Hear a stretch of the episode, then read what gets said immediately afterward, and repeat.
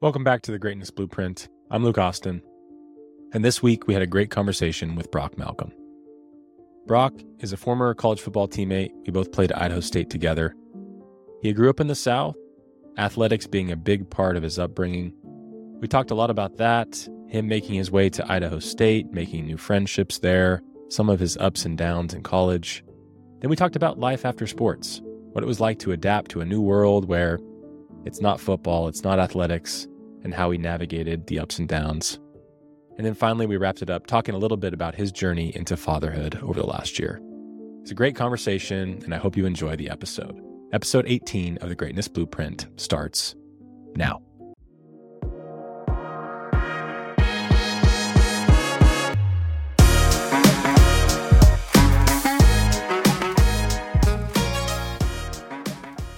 Thank you for joining today, Broc. As we jump in today, I want to give listeners a little bit of a background of you right? What your childhood was like, what it was like growing up in the South in Alabama, some of the things that you did as a kid that paved the way for who you are today. So, give us a little bit of background on yourself. So, like you said, I grew up in Alabama, north central Alabama. So, I live about 30 minutes north of Birmingham. Most people only know Birmingham or like Mobile. So, just north of there, growing up in the South, man, to be honest, is a lot like people think it is. racism is real, segregation is real, and we fry everything. So growing up in that, and then it's all like the movies. It's it's pretty real for the most part.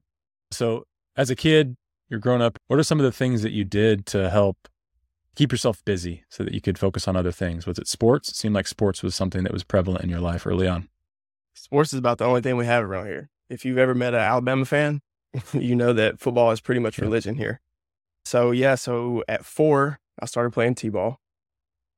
Played football from five years old until 2017, which was I guess was about 14 years or so. And no, no, no, it'd be more than that. It was a long time. Okay, quick math. It was a long time. So that's all I really did, man. And then I grew up in such a small town that I had the opportunity to really play all four sports in high school. So football, basketball, track, and baseball. And so I did that from the time that I could, from the time that I couldn't, which was when I went off to college. So I just stayed busy with that. And that's how I kept my nose clean and how I stayed busy, man. And it was quite literally year round for me every single year since I was in middle school. Was it something that you had always felt passion for, or was it something that was influenced by your dad and his desire for you to go off and do scholarship, or was just a culture that you had where sports is all you did and that's just how it fell in for you? Definitely everything. My dad coached me. So the first year I played football, he didn't coach me, but the second year I was actually turned out I was actually pretty good. So he started coaching me from the second year of fire plug is what we call it. It's youth league around here. I think Pop Warner is what they call it out west.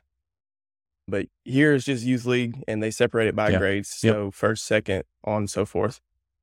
So first grade, fire plug, second grade, dad coached from then until middle school. He was a really good football player around here, very well known, has records, was very fast. So the living up to his spotlight was definitely a role that played into it. I had to live up to his name. And he was also my coach. So it was it was it was a very high expectation for me on the field for sure. And then he did push me, instilled in me a dream to receive a scholarship or work for a scholarship and then go on and play in the NFL because that was his dream. He made it to a small college in like Pennsylvania, didn't make it a semester and then return home. So he had that, I don't want you to turn out like me type deal. You need to go off, complete it, complete what I didn't. And so from like a very young age, that was put into my mind. As you reflect on that, do you ever think about that dream of yours not necessarily being your dream, but it was your dad's dream and thinking maybe I would have done something different or is that something you haven't reflected on yet? No, in the fifth grade, I was like, I don't know if I want to play football. I was like, this is, I don't know if this is for me. But me and him actually talked about it. I never admitted it to him yeah. in those moments. It was like, no, I want to play football. I want to, you know, you know, you never want to let your dad down. So the older I got, I would say middle school was really when I hit like my burnout point, and I was just very over it. Mm-hmm. Um, And we had another conversation then. And it's like, if you don't want to do it, you don't have to do it. But of course, I was never going to say no. You know, that was football was my main sport. So I was never going to not play. And then when I got off to college, I went through the same experience you did just a little after. After my four years of college, man, I was done. I was like, I don't even, I didn't even go to my pro day. I was, I was so ready to move on to and do something different because of every single year being the exact same and just, just just constant. It's uh, the same old song and dance. Your body at 24 is like, hey man, like come on. So mm-hmm. I did think about that. I reflected on it a, a, a lot, but you know, it, it, never was to the point where I actually went through with not playing until my time was actually done. Yeah. As you reflect on that a little bit further, are there things that you have started to pick up maybe in recent years that you pushed off, whether it's something creative, whether it's something non sports related, that you're like, man, this is something that I always suppressed in some way because of this pressure.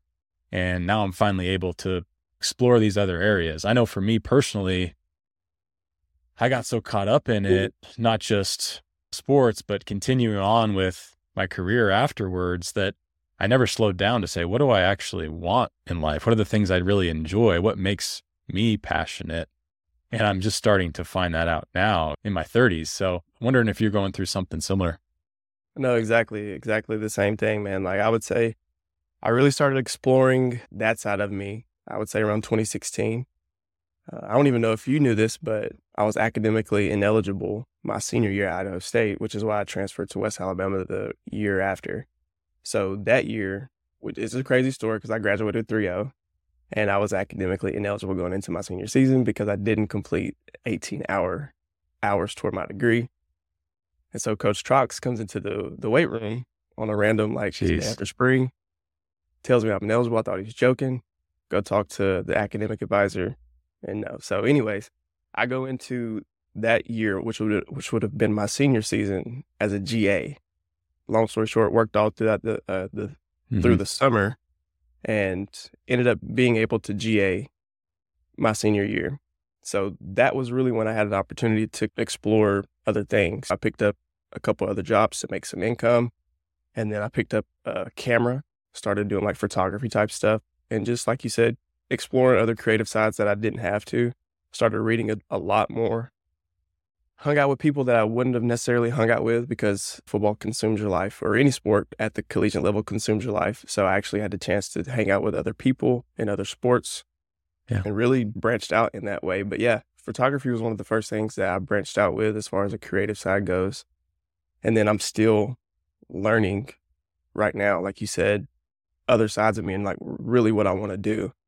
Uh, because my career, I guess I could say now through my 20s has changed at least twice now.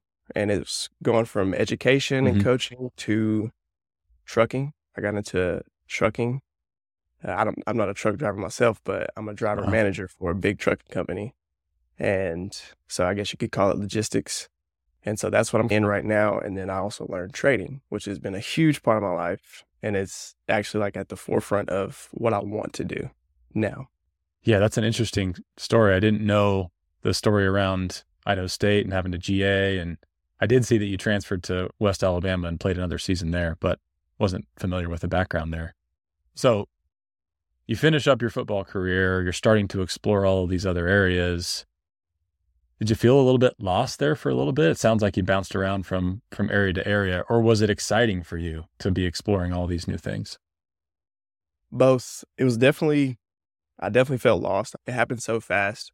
I felt like it was a joke. My world yeah. literally spun and definitely had a sense of being lost and without purpose because football was my purpose up until that point.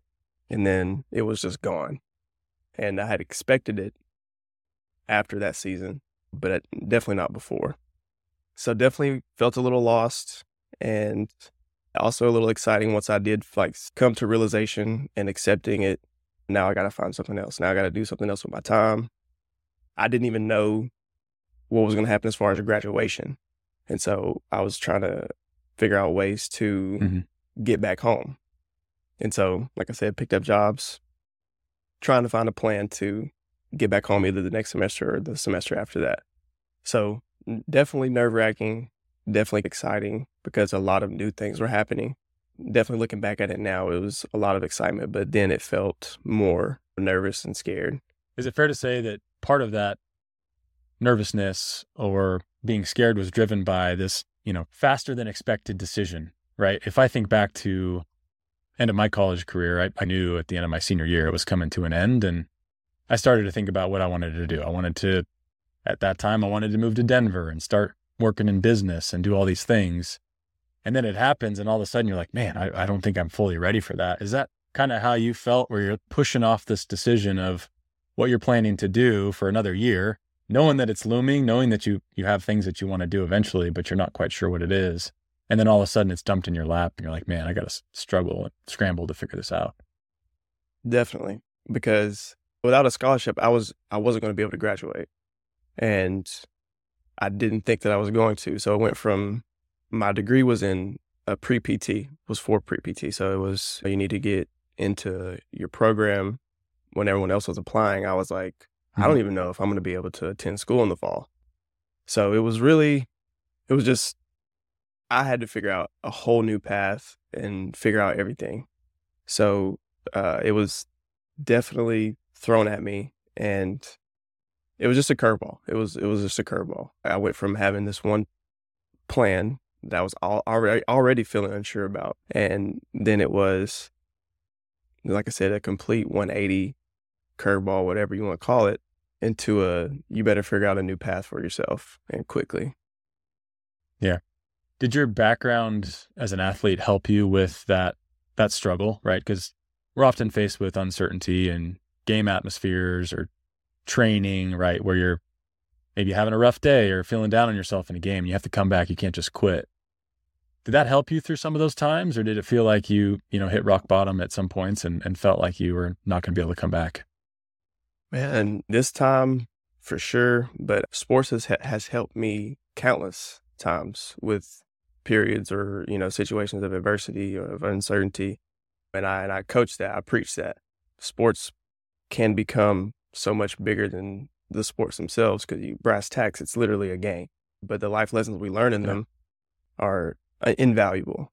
And so going on into coaching, that's one message that I would always always preach on and and share because absolutely going through everything you go through it takes a different breed to be a football player it really does and going through yeah. two a days fall camp molds you into a, a tough person a tough minded person. What did what did coach say, used to say? Battle tested and battle hardened or whatever he used to say. But yeah it's it's 100% the carryover from sports into real life is is exactly direct. Yeah. Yeah, so you come home, you, you graduate from from Idaho State eventually after sorting that out, right? And then you come back home. You play a, a year of football in at West Alabama. You're then done there after that senior season. And I believe you ended up coaching, was it track or football? What was it like being on the other side of of the equation, teaching people some of the things that you learned as a kid? Were there things that you learned from your dad that you wanted to make sure were, were passed along in that coaching? And maybe that, were there some things that you said, I'm going to do this a little bit differently?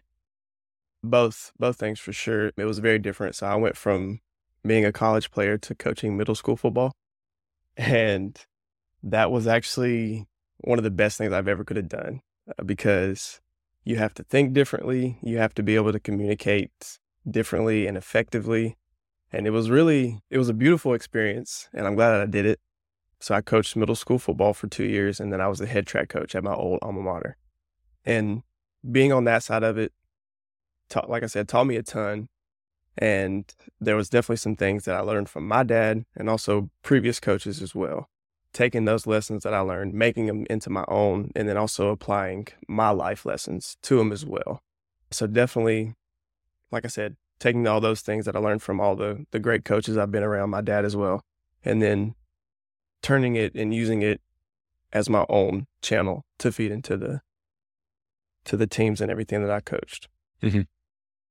And I believe you're you still have a state record from what I saw, 400 meter mm-hmm. in Alabama.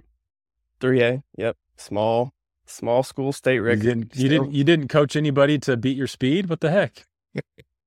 I had some uh, over the last few years, and I'm still coaching track. It's at a different school now, but I've had some athletes that yeah had the potential to, but never have came close to beating it. Let's see, the guy graduated probably two years ago now. I thought he was going to get really close to it, but he ended up running like a a high 49. Mine was like 49.0 in the four, and I still hold a little resentment that I didn't get to run in college because I would have definitely because I got a lot faster when I went to college, and I would definitely killed that just for the record. But but yeah, man, it it was good. But yeah, still hold uh, the state record in the four. That's awesome.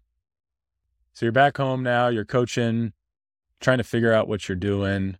Sounds like you started to dabble in a few different things. Talk us through the different jobs you had and how that started to pave the path that you're headed down now. Okay, well, I'll start back in 2017. I played that season at West Alabama, moved back up to Central North Alabama, where I'm from. That's when I took in my brother. He lived with me from then until he graduated. So I honestly picked up the first job I could, which was selling life insurance and working at Starbucks. And then from there, that's when an old principal from my school called and asked me if I wanted to come try the education route and coaching route. So I kept my job at Starbucks and then was a special education aide and then coached middle school football and then varsity track. From then, I did that, started bartending as well at a local restaurant. So I was working for for technically five jobs if you count coaching. Up until my brother graduated, so I was doing all those things. So I was at my old high school until 2020, and then that's when I moved my brother to a, a city school up the road. And then when I moved him there, they offered me a job there. So there, I was still working on my master's degree because I was guess I was going to get going to go into education. And so I'm working on my master's degree so I could actually be like a full time paid teacher. So I'm working on that. We transferred to a different school. They offered me a job there. So I'm doing the same thing in special education while I'm working on my degree, coaching sprinters on the track team and then coaching ninth grade football there. So from there, I'm still bartending. I'm still working at Starbucks uh, behind the scenes. And then at the end of 2021, the CFO for the trucking company that I ended up working for, he was a, a, a regular at the bar I worked at. And I'm out in LA actually visiting my friend who works for UCLA. And I get a random phone call. He's like, hey, man, what do you think about coming to work for uh, my company? And I was like, well, like, what's the money like?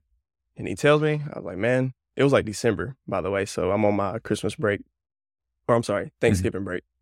And I said, he tells me the number, and I said, I'll go back and talk to my principal and then we can go from there. And then from there, told my principal what was going on.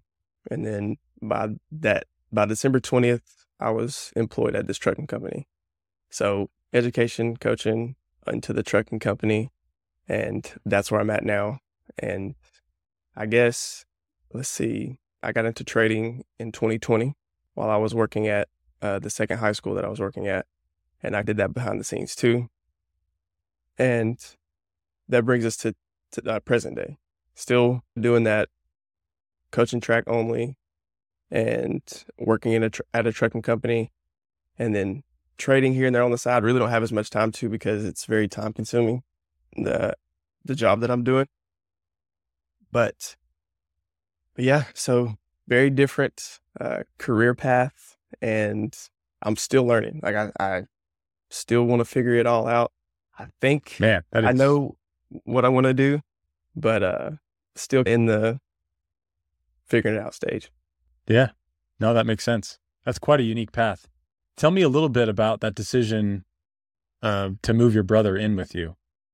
I think that's something that most people wouldn't experience coming out of so, college. So talk us through that process, what that was like for you, taking on that pressure and and and how you were able to work through that.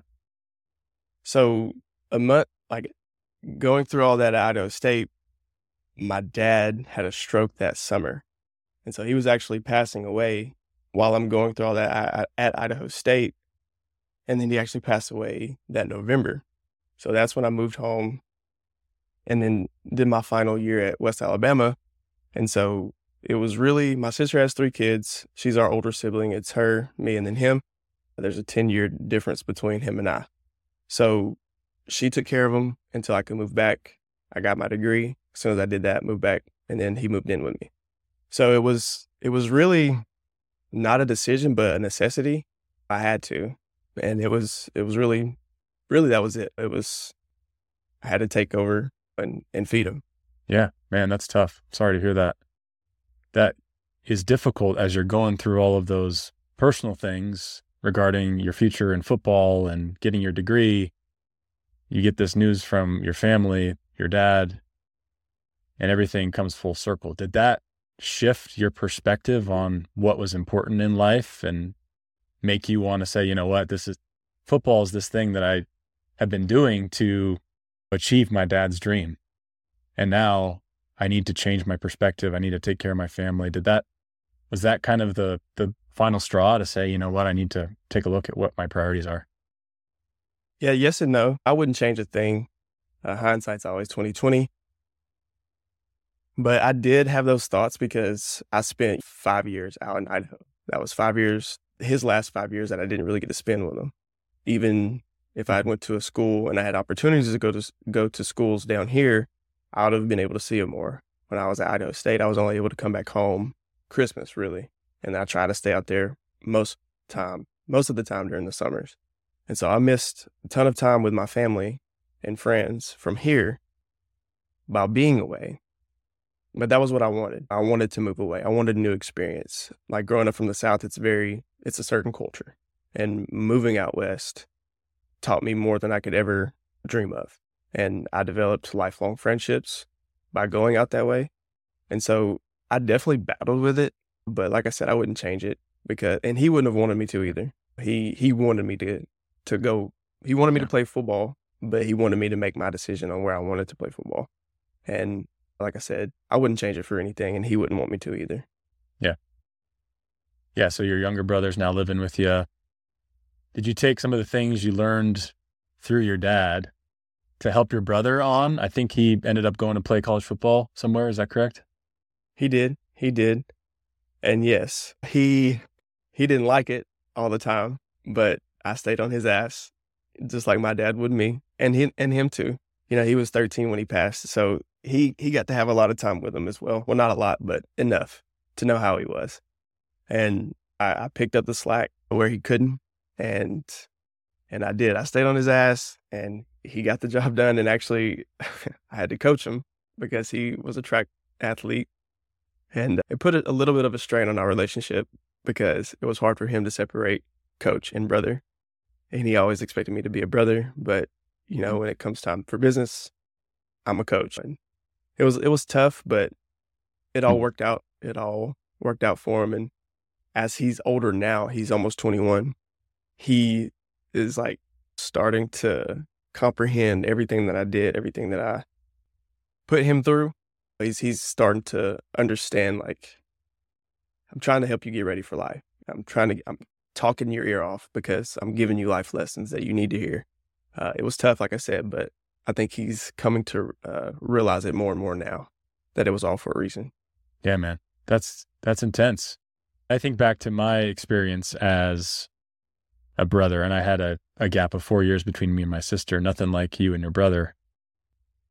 And so I I don't have a frame of reference. The only thing I could say is maybe being a, a father. I'm I'm 26 when I became a dad, and you come home and you're 23, 24, right? And you're having to take your high school brother through all the way. And so it's just a very different experience as you were trying to figure out your life, also helping your younger brother get through. So I think it's a testament to you to, that you got through it. And I think it may not happen right away, but I'm sure your brother will look back and that bond you guys created will never be broken.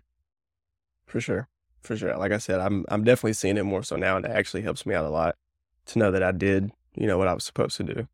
But I, I agree me and my sister are really close, and I think he'll eventually grow into the same bond that we have. Yeah. So as you started coaching and you were taking care of your brother, sounds like you had a lot going on, right? As you were going through this, did you ever have self doubt? Did that start to creep in at any point to say, man, am I doing the right thing? Am I on the right path? Absolutely. Was that part of what you dealt with? Absolutely. Coming out of college, most people are still trying to figure themselves out. I tell everybody that that's what the 20s are really for. You really figure out who you are as a person. And I feel like everything that I've went through, everything that I did during that time was accelerating the process of me figuring it out. I hardly had time to really have self-doubt, but there was definitely times where I didn't know if I made the right decision. We would have super long talks if he got in trouble, if he wasn't doing something on the field. There was, there was definitely times where I handled the situation poorly and lost my temper. I lost my cool. Definitely. Those moments I would have a chance to sit back and reflect afterwards. And those are huge teaching moments for me because it's a it's a very different dynamic, like I said, coach and brother. So if I lost my cool as a brother, I would have to sit with it. If I lost my cool as a coach, I would have to sit with it. But also I'm thinking in the back of my mind, no matter what, I'm still his brother. So definitely a lot of growth that came through that because it was a I don't really know if I'm doing it right. I don't really have any other mm-hmm. guidance or template to go by either. And so, yeah, really doing what felt right for the most part and, and watching him respond to certain ways is really how I navigated through those tough situations because everyone's different. Everyone responds different. And like I said, that was a very specific and unique dynamic. So you had to be, I had to be and he had to be incredibly adaptable through it all. Yeah, it sounds like you were really on your own, right? You didn't have a lot of people to bounce ideas off of or have a support system or go and voice some of the maybe self doubt or concerns you had about your own direction, right? You were just fending for yourself, doing the best that you could with what you had. Was that how you felt? You felt almost alone in this interim brother fatherhood situation and trying to figure out your career. Definitely. Definitely. And I'm not a person who, and this is like a, a, prideful thing that I have to deal with, but I don't ask for help or I try not to. And if I do, yeah. it's like the last, you know, the last straw. And so going through it at all, that's why I was working so many jobs because I didn't have anybody to turn to financially and I didn't want to. I wanted to prove it to myself and also let him see me do it, like leading by example. I guess you could say. But there was definitely times where I felt alone. But my sister, like I said, me and her have a very close bond. I can go to her for pretty much anything. She has three kids of her own, so she would help out with Brody as much as she could. But definitely periods of times where you feel like you are alone. But like I said, it, it looking back at it, like I didn't have time to really sit in those moments. Like those emotions or feelings would come, but they wouldn't stay for too long. I wouldn't let them. Yeah. I don't know if you've heard this analogy, but it's what's the one rule of men? The rule of men is that you don't talk about your experience as a man. You suppress it, you push it down, you pretend it's not there. And I think that's true of, I know I've experienced it. I'm sure you have too, where you go through these difficult things. And I'm the oldest child in my family. And so I feel like I'm the one who always bridges the gap, wears it on the chin, has to mm-hmm. be tough for everybody around me. When in reality, I think a lot of us would benefit from opening up a little bit more about the experiences we're having, share those experiences as guys, right? Because it's so, there's this negative connotation about talking about your feelings. And so I want to hear your perspective on that. And do you agree with, with that? that it's a little bit shunned in society today. No, yeah, you're absolutely right. And I haven't got to talk to you about it yet, but I feel like a lot of our paths are parallel. A lot of our life experiences are parallel. And yeah. as a man going through all of that, I for sure suppressed the emotions growing up as a football player, coached by my dad. I was not allowed to have emotion. It was very, very frowned upon. So you never show anyone that you're hurt. You never cry you never talk about it, like you said. And that carried over into my adulthood. And it honestly has not been until the last, I would say, three years where I've really tried to grow and become emotionally mature. And it's been on this that's part of the self help journey that I've been on the last since really 2019. So it's it's been a huge hurdle. It's been a huge thing that I've had to chip away at, but it's helped me grow in so many different ways. And that's why I want to open up and start talking more about my experiences because it is important. If we had this conversation or had somebody to have this conversation with us at 20, how much more, how, how many different scenarios could we have responded better had we had this knowledge or been emotionally mature? And so I think it's a huge, a huge thing to do. And it does suck that it has such a negative connotation to to open up about your emotions as a man because we're human. Humans are going to have emotion no, no matter what. And if you can't talk about them or comprehend them, then you're you're never going to grow from them or within them and you're never really going to know yourself because we are human and we're made up of emotion. So it's been a huge part for me in my self-help, my self-growth journey and I definitely want that for other people as well. And it's going to take conversations like this and, and men talking to other men about it and letting them know that it's okay to open up about it. Yeah, completely agree. And I think today, the sad reality is that it almost takes a man reaching rock bottom, right? Before there's something that changes inside to say, you know what, I have to talk to somebody about it. And we got to get to a point where we're not at rock bottom, where we can share early enough to where we can resolve it before you have two years of sadness and depression and all these things that come along with it. And for me, if I look back on my own personal journey, often I would talk to myself about these things I was going through, right? Whether it was sadness, whether I was angry, whether it was some other emotion. And I would talk myself out of feeling that way, right? Oh, I'm feeling a little bit down because something went poorly. You're not feeling down. Just tough it out, right? Tough it out. You're not feeling that way. And more recently, I've reframed that to say, if I'm feeling angry or I have an angry thought or I have a sad thought, isolating the thought itself to say it could be a sad thought, it could be an angry thought, that doesn't make me sad as a person. It doesn't make me angry as a person. I think verbalizing that, I think, has helped me compartmentalize that a little bit more and actually put out things where I'm maybe feeling a certain way. No, that's a that's that's huge, man. That's I do something similar, but I've never thought of it that way. But for me, it's it's getting that tunnel vision of that emotion. So if you're having a bad day, your life is not bad. It's just a bad day. Or you've had a consecutive right. days at work that have been bad. Your job doesn't suck. It's just a bad couple days. And kind of I am one who can get that tunnel vision and get caught up in an emotion and spiral deeper into it. But like you said, taking that step back and realizing, hey, this is only a period of time. It's not going to last forever. Nothing's going to last forever, good or bad. And stepping back, like you said, reframing it has yeah. has been a, very beneficial. And like I said, that's a it's a huge tip, and I appreciate that because that for me would even help me more so in in the moment, like the drive home from work or from yeah. talking to a significant other after a, a tough conversation or even in that conversation, that would definitely be like very, very, very beneficial. Yeah. I want to hear more about your experience. You said the last few years you've been on this self help journey. For you, did you experience that rock bottom where you said, you know what, I have to make a change? Or was it something else that triggered you to say, you know what, I want to, I want to change for the better and started taking action to do so? I would say several rock bottoms. rock bottoms at a different tier. Hey. The, the first one yeah. was the shutdown of 2020, or I guess it was 20, was it 2019 when we first shut down for COVID? It was late 2020, I believe, or early 2020, late 2019. Yeah. Cause it was like our spring semester. Yes, yes, 2020. So it was our spring semester at school. And like I said, I was working as a special education aide. So I did not get paid like a, a, a salary teacher. I got paid week to week.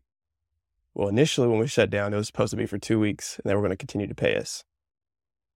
Then we shut down completely and they were like, we can't pay y'all anymore. So four of my five streams of income were gone because I was depending on the school.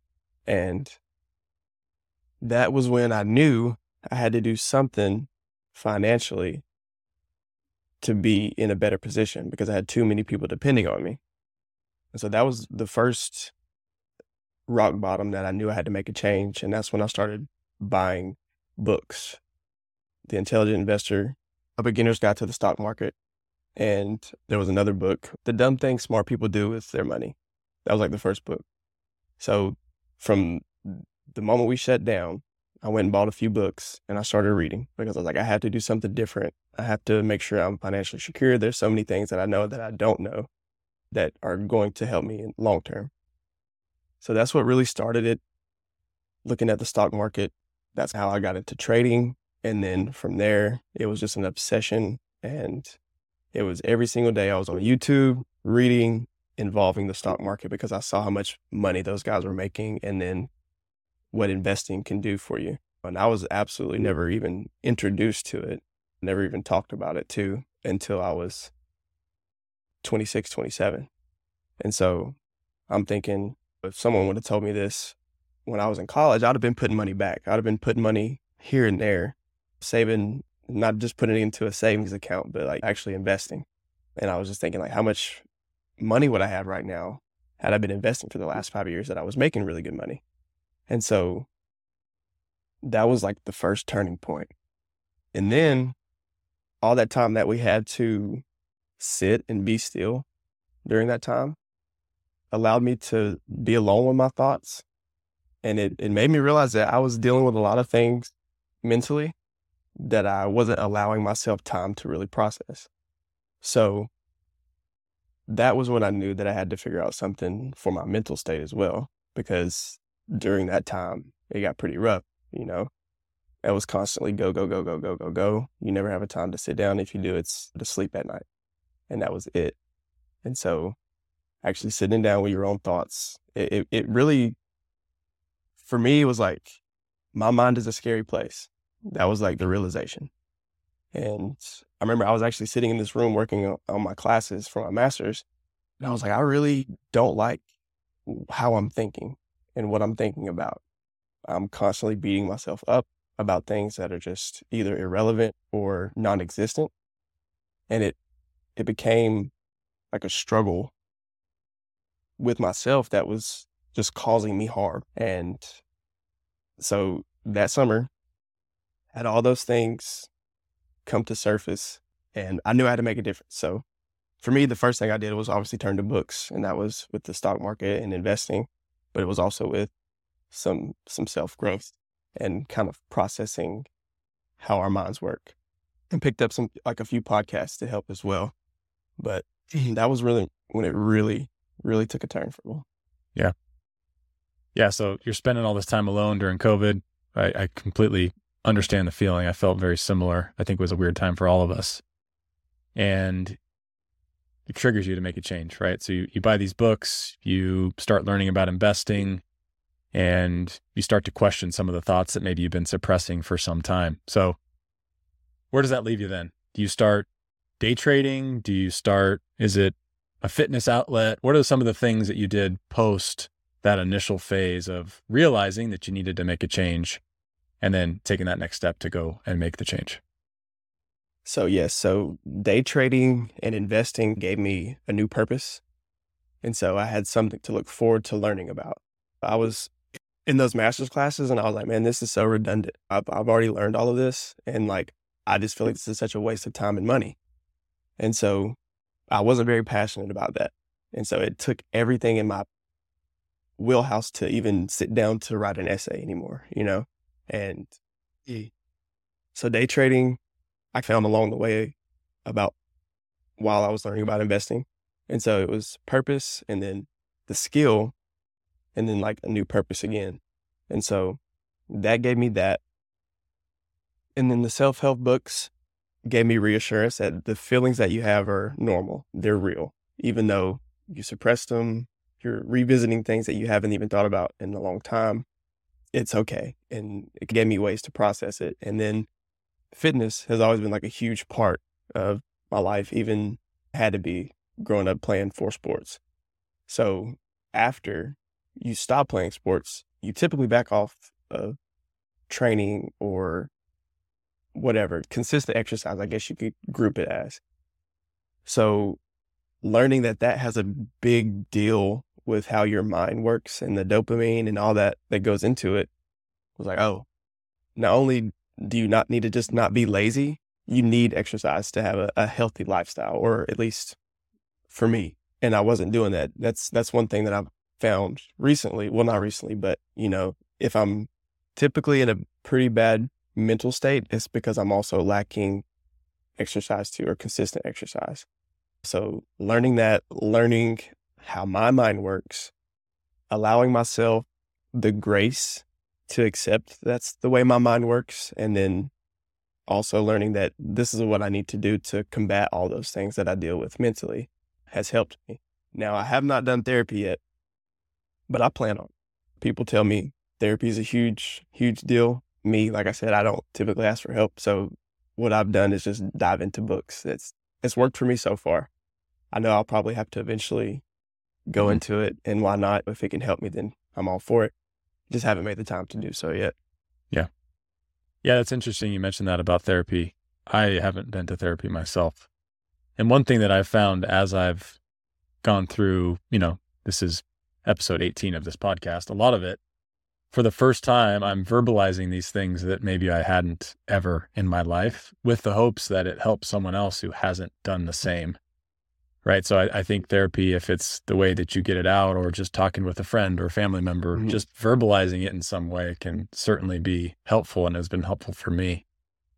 So for you, you get through you get through this process of rediscovering yourself, you take up day trading, you, you reprioritize fitness.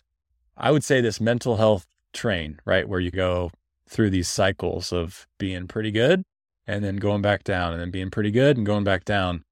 Have you still experienced that where you feel like you're, you know, on a good path and then maybe a life event happens, something comes up and you take a little bit of a dip and have you been able to with this newfound self-reflection navigate those in a better way as you as you face them? Absolutely, and I still deal with it. Each day presents its own battles. So you have to wake up and attack a day as it is new. So I still deal with going through patterns of not hitting the gym as consistently as I need to, not running as consistently as I need to, not taking the morning routines that I need to get my day set up for success, sleeping in past my alarm. Absolutely. Like I still deal with all of those. Every day, like I said, has its own battles. But it has helped me navigate them because they're not as steep, I guess you could say, and they don't go for as long because I know now what I need to snap myself out of those situations. The last, really, the the biggest struggle that I've had with that has been the last year because my daughter was born last September, um, mm-hmm. or 2022, not this past September, but the one before that. And so I was, I'm at, I was working a nine to five desk job, and I was still able to keep up with my regimen. I looked and felt great. But after she was born in 2022, I really neglected all resistance training, which had been like a part of my everyday three, at least three times a week life. And from working from like 6 a.m. to 6 and 7 p.m., going right home to be a dad, that was what I was, that's what I pretty much have done the last year. And so going to the gym has been a challenge for lack of motivation, lack of energy, mental exhaustion, dealing with all that, going to the weight room has been on the back burner. It's it's definitely that's been the biggest struggle. But and that's something I have I haven't never dealt with before. You know, I've never been a dad before. I'm the first time dad. But the uh the physical fitness definitely struggled or suffered the most after she was born. And I'm really just like the last probably three or four months have gotten myself back into making it a priority and being consistent with it. I've lost a ton of weight, man. Like I went to the doctor, I want to say probably about a month ago, and I was like my high school weight almost. Just completely wow. You like I couldn't believe it. Leaned you know? up? Leaned up, like not even purposely, you know. But, but, you know, that doctor's appointment was uh, one of those periods where you're like, oh, get hit in the chin a little bit. They tell you something that you don't really want to hear. And you know you have to make choices. And so that put me in the mindset of I really have to take care of myself for my daughter. I'm not, I don't have to go into the weight room and lift 315 pounds on bench. I don't have to squat 400 pounds. Like I'm going in there with longevity and, and functionality in mind. I'm, I'm trying to be here for the long haul. And I think that mind shift switch has helped me get back into it and not dread or be like, there's no way I could work out today because I'm toast already from work. So like a 30 minute walk to start my day and then a quick mile, two mile at the end of the day is all I really need now, you know, to, to keep up with it. And then low intensity resistance training for me is what I've gotten back into. Not in there trying to kill myself, I'm not trying to be some bodybuilder. I'm just trying to look good, feel good, and live a long time. Yeah. No, I love that shift in perspective. Want to backtrack just a little bit. You mentioned your daughter was born December of 2022.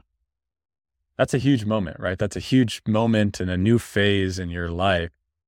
So, walk us through how you're feeling leading up to her being born, some of the changes you've experienced, maybe outside of some of your physical changes, and you know what that's been like for you to become a dad after playing somewhat of a dad-like role with your brother over the last five years or so. Well, this is a moment of transparency. And this is like something that I mm. want to touch on from my experience, especially towards the, the young male audience. I was in a situation to where I was not with this, with my like baby mother. We weren't together and it was a situation to where neither one of us had planned it, but now we're in this situation. And so the feelings that I had going into it were not just nervous because I was going to be a dad. He was nervous about she going to react? What is like what does my future hold? You know, is she is she going to make my life a mm-hmm. living hell like I've heard my friends tell me about their lives? Or is it going to be magical and work itself out? So it was a it was a period of just we were still in a very uncertain time. She's only a year old now. But going into it, I was a nervous wreck. I didn't tell anybody for a very long time. And I, I made a post about it, but I've been a recluse as far as like my friends, my friend group goes. I, I've been really to myself because of everything that's going on. And it was, and I still, I'm still dealing with it, but it was, it was stressful, very nervous being in that parent role for my brother gave me the confidence to walk into that, knowing that I could be a good parent, knowing that I would be. And you're still unsure. But like I said, it, it did give me confidence going through that with him. But when I found out it was going to be a girl, I was like, okay, well, I'm going to have to completely, it's not going to be the same, really. And so knowing that, knowing my situation, I was a nervous wreck, man. I'll, I'll be honest with you. I was, I was scared. Like Mm-hmm. Didn't know what was going to happen. My life plan had changed completely because my brother had just graduated. He's finally out of the house. I had all these things planned for me next. And then it was like, boom, nope, you're going to be a dad and you're going to sit down and stay put for a while. And so it was another really regrouping like moment to try to figure out everything else again. You almost go through this grieving process, right? Where you have to say goodbye to the life you thought you were going to have. And it's this moment that's so happy because you now have this daughter, but you also are saying goodbye to your old self that you envisioned. So I can certainly empathize with what you went through. Obviously, every situation is different, but you know, I certainly understand. When you were becoming a recluse, was it because you felt embarrassed with something like that that had happened or what was causing you to pull yourself back from from everyone and your friends and family? I definitely had a sense of embarrassment because that's not what i had planned. Like i'm an achiever and so like i want to achieve what i set out to do. And so i'm sharing all these plans and goals with people and then it's the you know that moment of nope all that's going out the window. And just really not really knowing what I was going to do. And I would say that the number one thing that made me recluse was really just the stress and the the mental angst that I had um, from it all, from work, because my work was incredibly stressful. It's a high stress job. It's very, very fast paced, very intense. I could spend 12 days at work or 12 hours at work at a time, and it could be nonstop. So dealing with that, and at the time, it was still pretty new to me. And so I was dealing with a newfound career that's already stressful. And then the situation that I was dealing with that was uncertain and, and stressful as well. I didn't necessarily have the time for, or I didn't make the time for people and friends and stuff like that. But I was really just going home and being like, trying to figure out what I'm going to do and trying to plan for every scenario that might come up. And still, and I was still, and I have, I haven't stopped like learning. If I had an hour at night to spare, I would come home, read, research, look at charts, stuff like that. So it was like, I guess, a combination of everything not having the time for everybody else, but also not really wanting to be around too many other people. So the job I have, I'm on the phone constantly. And so I'm always talking. And so I call it being peopled out. So at the end of the day, I'm mentally exhausted. If I have to talk to someone, it's going to be someone I have to talk to, which is my baby mother. Or if my mom calls me or whatever, like I'll, I'll make time for that. But friends and family, I'm not really going out. I'm not really doing anything else outside of that at the end of the day because I just want to go home and turn my brain off and not really have to talk to anybody. Like I want to watch my videos, read my books, and that's it. And then and then get a good night's rest, which has been a, another thing that I have had to work on as well because I'm not a big sleeper. I haven't been, but yeah, I would just say, man, it it was a it was a combination of all of that. Yeah. Yeah, one thing that I experienced along the same vein is once you enter this new area of life, a little bit earlier, I would say, than most of my friends, right? They're most of them don't have kids or had, had kids later than me. I felt like I was forging new territory, right? I was on my own. No one else was experiencing the same things I was experiencing. And so therefore I didn't talk to them because we didn't have much in common, right? Maybe we did back in college. We played sports together. We would go and do the same things outside of sports, but now it was different, right? I'd go to work, like you said, you you put in your time, you come home, you spend time with your daughter, and life is just different. And so I think it's as you go through these life phases, if you're not in the same life phase as someone that you were for so long, it feels like you're pushing them off to the side, but in reality, you're just moving down a different path than than maybe they are at that time. Not to say it can't come full circle, right? Because I've done that with with many friends who now have kids, who've been married and such, but there's a period of time where you do feel alone because you're just you're going on your own path. Absolutely. Absolutely. And I think that definitely played a role into into how my situation has gone the last year or so. And then being from out here and meeting my college friends from out there, that distance has a has a lot to do with it too. But it was just it was just tough and it's not that I couldn't have done it because I definitely could have, but it's just tough to bring yourself to make those connections or try to upkeep those those friendships. And it's like all love. Like you can call you can call any of your guy friends saying and it's it's gonna be like you didn't miss a beat. But it's just the fact that I couldn't bring myself to make those phone calls or respond to those texts and stuff like that. But you know, they all my friends, they know it's all love no matter what. And it's I'm sure that they understood, but I did feel bad about neglecting those friendships and stuff like that. So that that also played a part into the whole inside of my head that I was going through as well. Yeah, you're beating yourself up. You're like, man, I haven't talked to my friends in a while. I, I feel bad. I'm I'm the one who's causing this friendship to like die out a little bit. I completely agree with you there. So tell me about your daughter, right? She she's born. What's her name? Tell me about her a little her bit. Is, her name is Amari. Amari Jean. Amari Jean, what a name. Yeah, she's she's the best thing that's ever happened to me, man. And I know that's cliche to say, but you're a dad, you know exactly what I mean. Absolutely. What is what is she into right now? She's almost a year old. That's crazy. Can't believe it. She's so she's walking. Uh, she's she's a, like she's mobile, man. I was I was with her this morning, and she's almost to the point where she can run already. It's amazing, man. She she loves shoes. Every time I take my shoes off, she goes and picks them up. Typically, they're Jordans that she she mm. likes, and she's got good taste. She's got good taste. Yeah.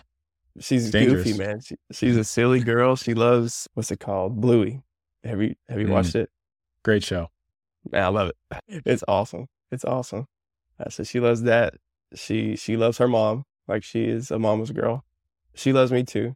Don't get me wrong, but she's a mama's girl right now, and she's just full of life, man. And like I said, like I could have the worst day ever, but the moment I see her smile at me or like crawl or walk to me, it's out the window. Yeah. It softened you up a little bit? Oh my gosh, Luke. I'm a crier now. Dude, I never used to cry ever, but I will cry at the drop of a hat now. What are you crying about now?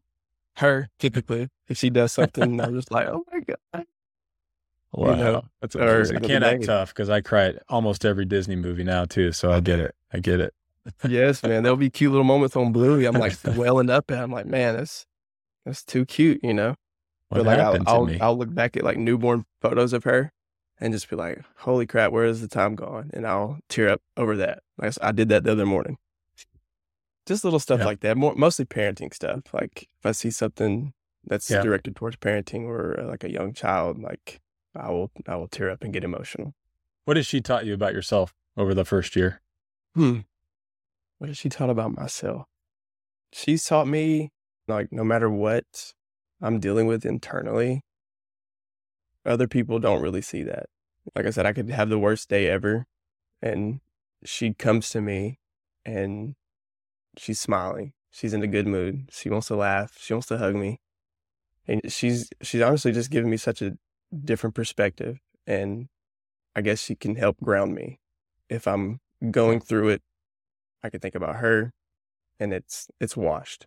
I would say she's she's taught me how to be stronger for sure. A stronger and I guess this is cliche to say as well, but she's helped me grow, grow up and reprioritize a lot, really focus on things that actually matter, that don't. Things that I was thinking about a year and a half ago don't even cross my mind now. So I guess you could say, I guess she just helped me grow up a lot. Yeah. Yeah. So what I'm hearing is even when you have those tough days and you have those internal struggles, she helps you put it in perspective to say, you know what, there's more important things in life. My daughter here smiling at me, mm-hmm. walking around in my Jordans. Life is good. I might be stressed out about some logistics at work, right? Or maybe I made a mm-hmm. bad day trade and I lost some money, right? That stuff is stressful, but she doesn't care. She cares that dad's present, dad's there, and you're spending quality time with her. Yes, and and you actually just said it. Yes, being present. That's another thing, because I'm a I'm a thinker, and so I can I can literally get lost in my mind, like the blank look you get on your face when you're in deep thought. Like that can be it. that can be me at any point in the day. Mm-hmm. But being around her, being around a toddler, you have to be present, and and I really obviously you want to be as a dad. You want to take up and soak up every single moment. And I, that's a huge thing that I've learned since she's been here is, is to be in the moment and to be present. Lose, leave, leave work at the door, leave anything else that you're dealing with at the door and, and be there for sure. That's, you said it right there. Yeah. So what's the situation between Amari's mom and yourself? Well, still a work in progress for sure. I Just being completely honest, we had an agreement before she got here. Our situation was no strings attached, straight up. And after we learned that she was pregnant, that was a part of the initial conversations was I still want to live single. That was part of my self growth discovery. I went from a relationship to relationship and I knew I needed a break. Now, it was an incredibly selfish decision for me to be in that situation and to put her in that situation, but we were both adults. We both agreed to it, and that's what it was. So after we learned that she was pregnant, those, like I said, that was mentioned in those conversations. And then as time goes on, her mind changes. She starts to want the family. She wants the the picket fence, the catch up fights. If you're an office fan, you know what I'm talking about but uh, mine did not. And that did and still causes a lot of disagreements and emotional hurdles that we both have to deal with because we sit on two opposite ends of the spectrum. And that's something that I still deal with because I'm in a situation where we have a kid, but I never true like had those true feelings for this girl. And it's and it's hard to be in that situation and not let yourself gain feelings because it is a very special moment. I was there from start to finish and all the in betweens. And it's, it's hard not to develop feelings, but I've also seen people rush into those situations and it all fall apart. So, first, my initial thing with her was we could end up being together, we could end up not. But what I don't want to happen is us rush into it, us hate each other because of it, and then not even be able to be friends. The main focus, the main priority, what I vocalized to her was I want Amari to be in an environment of peace and happiness. If we hate each other, I would hate for her to not be able to be around us at the same time. In my head, we could be friends and we could still do things, all three of us, and just be friends. I would much rather it be that situation than her being like, mom hates dad and dad hates mom. When they're when they're exchanging, you know, dropping me off or picking me up, it's a it's always a situation that she has to be stressed about because of our feelings towards each other. And so that was what I was trying to preserve between us is just some sort of balance of harmony and peace. And like I said, I've seen people rush into those situations and it fall apart and ended up worse than the beginning because it was rushed and it wasn't authentic. Those emotions and feelings weren't actually real. It was just yeah. you were caught up in the situation. And so it's it's still honestly a learning a learning evolving process that we're both dealing with. And we actually had a productive conversation a few mornings ago that I think showed emotional maturity on both of our sides. And I'm a very hopeful, hopeful person. And I, I think that we're going to work through it. I know that we will. It's just going to be figuring out for us because everybody's situation is different and there's not really a template for that either. So it's it's going to be whatever works for us and I'm up for whatever happens happens as long as Amari's best interest is at the forefront of both of our decisions, then I can't be mad at anything, you know? Yeah. Yeah. It sounds like you have the right perspective and are making the right decisions on behalf of your daughter. So I applaud you for that. So it sounds like you're co parenting today. Is that right?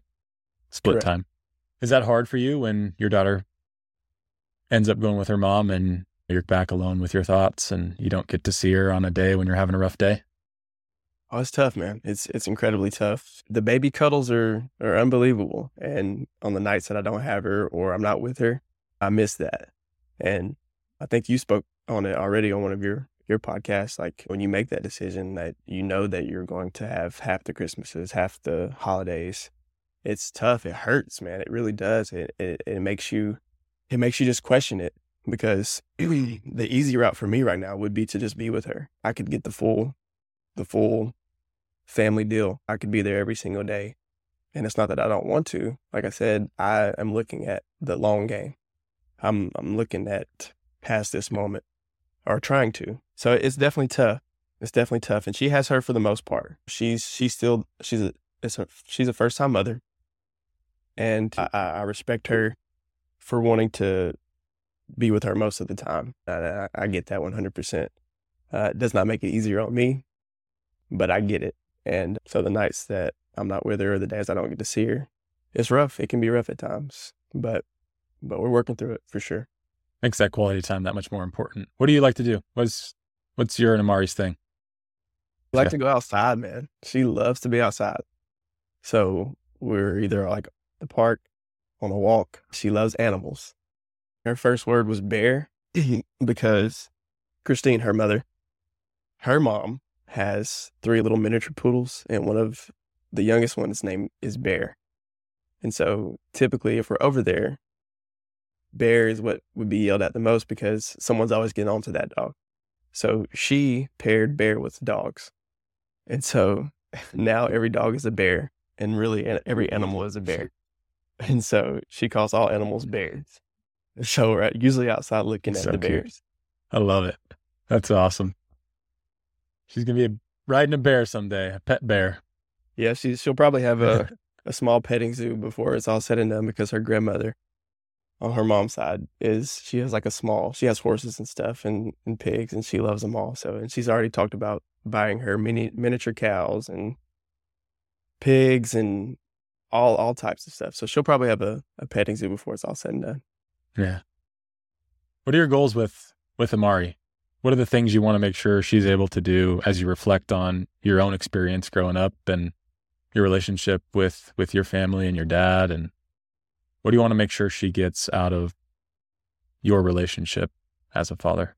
Well, the main thing is I want her to know that her dad loves her very much and would do, would do anything for her.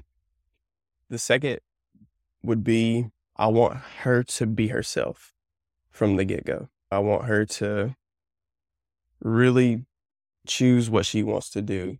I was forced into playing sports. I wanted to at the time and I wouldn't take it back, but I'm going to be the type of dad that's going to be, if she comes home, tells you she wants to play the trombone, we're going to explore it.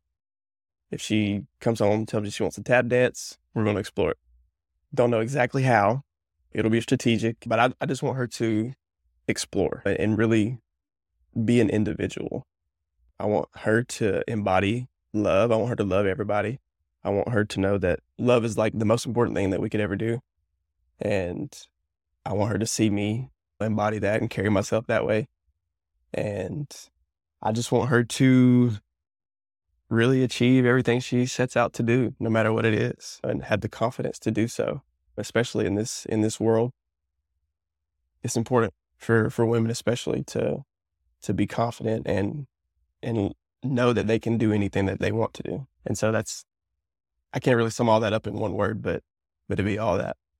That's beautiful, man. It's in it's self reflection, right? You had this experience with your dad who pushed something on you that at the time you went along with, right? Because you love your dad and you didn't want to disappoint him. But taking a step back to say, you know what? I don't want my daughter to feel the same thing. I want to support her in everything she does. And I don't know. I think, you know, tap dance coach Broc might be pretty cool. Hey, I would do it. I would do it in a heartbeat if she wanted me to. I know exactly how you feel. You do anything for your kids. I totally get it. 100%. All right, man, we're going to pivot to a few rapid fire questions. Okay. Got a few of them here. All right, first, best and worst day day trading you ever had? Best day I've ever had, I made like 16 4 on a single trade. Worst day, wow, um, was like early on. I had been up like 4,000 uh, and I held the trade overnight. I went out celebrating, got incredibly, I got uh, carried away. We'll just say that. I woke up late the next morning. I was late for work. I was running behind. Had no idea what was going on with the market. And I think by the time I got to school, not only was I not up 4,000, I was down three. So a $7,000 swing only because I didn't wake up in time. And so that was Jeez. it was early on, so it felt a lot worse. I definitely handle those type of losses better now. I definitely don't have those type of losses now, or I try not to. But that felt the worst because it was like the first huge loss, and it was because of selfish decisions, irresponsible decisions. Yeah. Uh, but that was a a lot of trading has to do yeah. with the the learning of the first year and that was a learning moment for me. It's like you can't you can't do that. You can't if you're going to hold that big of a position, you better get your butt and handle all your business. You know what I'm saying? And be responsible. Yeah, yeah, that's an interesting point on day trading. I feel like a a lot of people try it, right? You say, "Oh, I'm going to make some money." I see a video on YouTube. They do it for a few weeks. They're not making money. They're losing money every day, and they give up. Right. So, from your experience, is it is it the long game of going through those lessons that allowed you to now be successful doing it more often? Or what would you say for people that have thought about doing that before? Uh, definitely have the capital to uh, get through your your learning curve. You're going to lose money. Like that's a part of the game. Being mentally disciplined is a huge aspect of it, and that part of it has helped me in real life as well. But find you have to find what works for you. There's tons of people on YouTube. There's tons of information what I had to work through is different strategies, different people, learning from different people. I trade options. Some people just day trade outright stocks, buy 100 shares, sell 100 shares. I buy the options contracts and, and trade them. So just finding your niche. Some people like to short, some people like to go long. I do both, but some people can't. It was really just finding your discipline within the the whole entire market and sticking to it. So at first I was trading all types of different tickers. Now I typically trade Tesla and SPY. And that's really my only two. So every now and again I'll jump into to something that I see that's a beautiful setup, but I don't take a huge position in them. And it's it's like a bonus. And I treat it that way. So if I make a quick hundred bucks, quick few hundred bucks, I'm in and out and I'm happy about it. Initially I was making a lot of money fast and that kind of gave me a, the wrong perspective to have. So fighting through that into kind of being an experienced trader, your your perspective can't be that. Like don't go into it thinking that you're going to be rich quick. You can make a lot of money super fast, but you're only going to hold on to that money and make more money if you're disciplined. Mm-hmm. It's all about your mindset and being willing to take some losses and fight through it. Next question here. Best memory from athletics. Hmm. Best memory from athletics. I would say the 2014 season at Idaho State or my last year playing. We actually won a conference title down here at West Alabama. So that was a that was a really good way to go out. That was my last hurrah. So that was a really exciting time, but I would say one of those. Next, what's a book or resource that has greatly influenced your life? Man, I wish it was right here. The Intelligent Investor.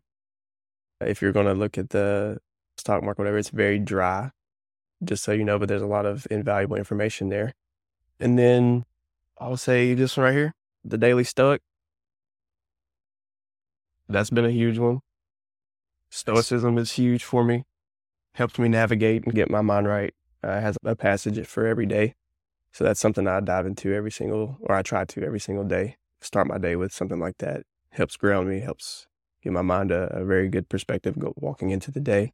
And I don't, I've read a ton of books and I don't want to leave anything out that I might think might help someone. Think and Grow Rich, A Rich Dad, Poor Dad, for sure. It's, I'm sure everyone's heard of it before, but read it a lot. For whatever reason, I didn't read it because of the title. For whatever reason, I thought you had to be a dad to read it, but it has nothing to do with like that. Like, everyone should definitely give it a, a read. And I guess that's it. I guess that's what I'll leave it with. So those three. So the intelligent investor. There's some good ones, yeah. The daily Sto- stoic, and then uh, Rich Dad Poor Dad. Love it. What's one piece of advice you would give your 25 year old self? Let's see. Read more now, and probably pick up some financial books.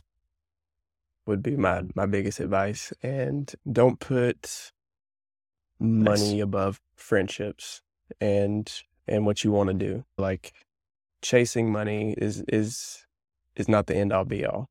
I was in that mindset for a long time and that's a part of what caused the last couple years of being a recluse and not upkeeping those for those friendships is because my focus was a dollar. And it's just not worth it. It's just not worth it. Everything, your friendships, your your network your, of people who care about you are, are way more important and way more valuable than any piece of paper. Yeah. So would you say that as you've made more money, it hasn't given you more happiness? It's actually exposed that there's other things that you need to work on fundamentally underlying your happiness, like your fitness and your mental health, that are more important than just money. Sure. I think that money will be the byproduct of you living a very happy and healthy life. And so if you if you focus yeah. on that first, then everything else is going to be taken care of. And it's not money, it's what money can do for you. So you can make all the money in the world, but if you don't use it as a tool and use it appropriately, then you're just going to be in a, a never ending cycle of chasing it and trying to get more of it. Aside from your daughter, what brings you the most joy in your day to day? Aside from my daughter, what brings me the most joy? I would say connecting with people, man. Making a difference in someone's life, making them smile. If you deal with like a person who's working at a minimum wage job or whatever, and they're just, they're mad at the world. If I go in and I can make that person smile, then that action alone will brighten my day because I am the type of person who will reach out to someone like that and just in in my way let them know that hey, I really care about your how your day is going. But mentoring younger men who I who I coach and stuff like that, younger athletes, uh, making a difference in their life gives me joy. Giving advice to people who I think can use it or need it, but just telling people I love them, man. I can tell a complete stranger, "Hey, man, I love you. Like I hope I hope your day's good." That that brings me joy. Is that driven by you not getting that before from someone else, right? And saying, "I was alone. Nobody was telling me that they love me," and so as a result, I want others to know that they are loved, they're cared for. And so you're going out of your way to now do that for other people. It could it could be, man. I actually never have like thought about it like that, mm-hmm. but it definitely could be. It definitely could be. Yeah. All right, last question here on the rapid fire questions. I know you have it up today, but what's the secret to the hair, man? Shout out to my mom and dad cuz it's just it's it's naturally curly and I just I just keep it conditioned and water that's really all I do. Keep it calmed out and conditioned. How long you been growing it out, and what would people? What would it cost you to cut it off? How much money would it take? Man, I've been growing it out since I think 2019 was the last time I cut it. I had it long in college. I cut it since then, but then when I moved back home, I let it grow out again, and I've trimmed it since. Mm-hmm. But I definitely don't have a dollar amount. Wild hair. Cutting it Look, I'll, I'll show it to you. If it would take a dollar for every time I've been called Troy Polamalu for me to cut it, which is an astronomical amount of money. Man, that is some hair. That is some hair. Yeah, man, it's it's a lot. Hopefully, your daughter gets your gets your uh, genes there. She has she has a, a little bit of curls going on in the in the back of her little mullet right now. It's gonna be a lot softer than mine, so it's gonna be easier to maintain. But she she will have some curls. That's awesome. Well, we've talked about a lot of things today, Broc. Now, what's next for you? What's on the horizon? I know you work today at a logistics company and are day trading. And you're new father. You're finding yourself again after some ups and downs. Where are you headed next? That's a really good question. I've been on this the last couple weeks, really deciding because I just turned 30 in early October. And I was reflecting how my last 10 years went and how the next, how I want the next decade to go. And so just like I touched about, touched on, I want to help people. I truly want to help people. And even if it's just talking about my experience and what I've been through and the advice that I could give to people in similar situations, I think I want to really do that. I don't really know exactly how, but I'm think I'm going to pursue that and then probably pursue day trading full time. I love that. I've always thought about this as an interesting question to pose as I'm still struggling with myself, right? I have a job where I work a nine to five like you, right? I work at an investment accounting firm, you work at logistics. And you get to this point where you realize that maybe you're not passionate about logistics or maybe passionate about investment accounting. But you can't just play both sides forever right? So, what in your mind will trigger you to the point where you say, you know what? I'm going to take the plunge and this is it. I'm out of this job in my logistics firm. I'm going day trading. I'm betting on myself. Is that coming soon for you? What gives you the courage to say, you know what? I'm taking the plunge? Because a lot of people never do. And they get caught in between this side hustle that stays a side hustle and this corporate job that stays the nine to five grind that distracts them from the ultimate goal. Well, I didn't really want to to say this on here, but I will. I've recently been like laid off. So the day after I turned 30, I was laid off at my job. And I went into two interviews mm-hmm. pretty much right after that. I took a week off. I was like, I'm going to decompress, regroup mentally. And so started going to interviews. I got offered two jobs doing something very similar. They're high paying jobs. I was making more money than I ever had as a as as work or for work. And so I've really been reflecting the last couple weeks and I think that this is the plunge. Like this is the the time that I'm going to actually make the decision. During the second interview, the guy pretty much offered me right there on the spot. And I was like, well, he's, he invited me back for a second interview. And I said, well, well, you guys show me around the office. So he shows me the, and it's another trucking company, it's another logistics job. And he shows me where the trucks go, the maintenance shop, and then where I'd be working. And walking through the office where the computers were set up, the desks were set up, the monitors were set up. All the anxiety, all the stress that I felt from my previous job just like jumped on my back again. And I was like, you know what, man? I'm not ready to jump right back into it. I've struggled with stress, with mental things the last year or so with everything going on, my work being a lot of the stress. So I walked away from that and I let the guy know. I said, hey, I'm really unsure. I'm having second thoughts about everything. And uh, the guy was super understanding and we've had conversations since. So this past week, I told him I would need until Monday to really make a decision. So he called me, we talked, and I made the decision to not take the job because I told him, I said, I just don't feel like I'm ready. I don't feel like I'm ready to go back into that. I said, I've already gotten some stuff started that I think could be lucrative, making money on my own and then trading. I said, so I'm going to try to maintain and do that for as long as possible before I ever return back to work, if I ever do.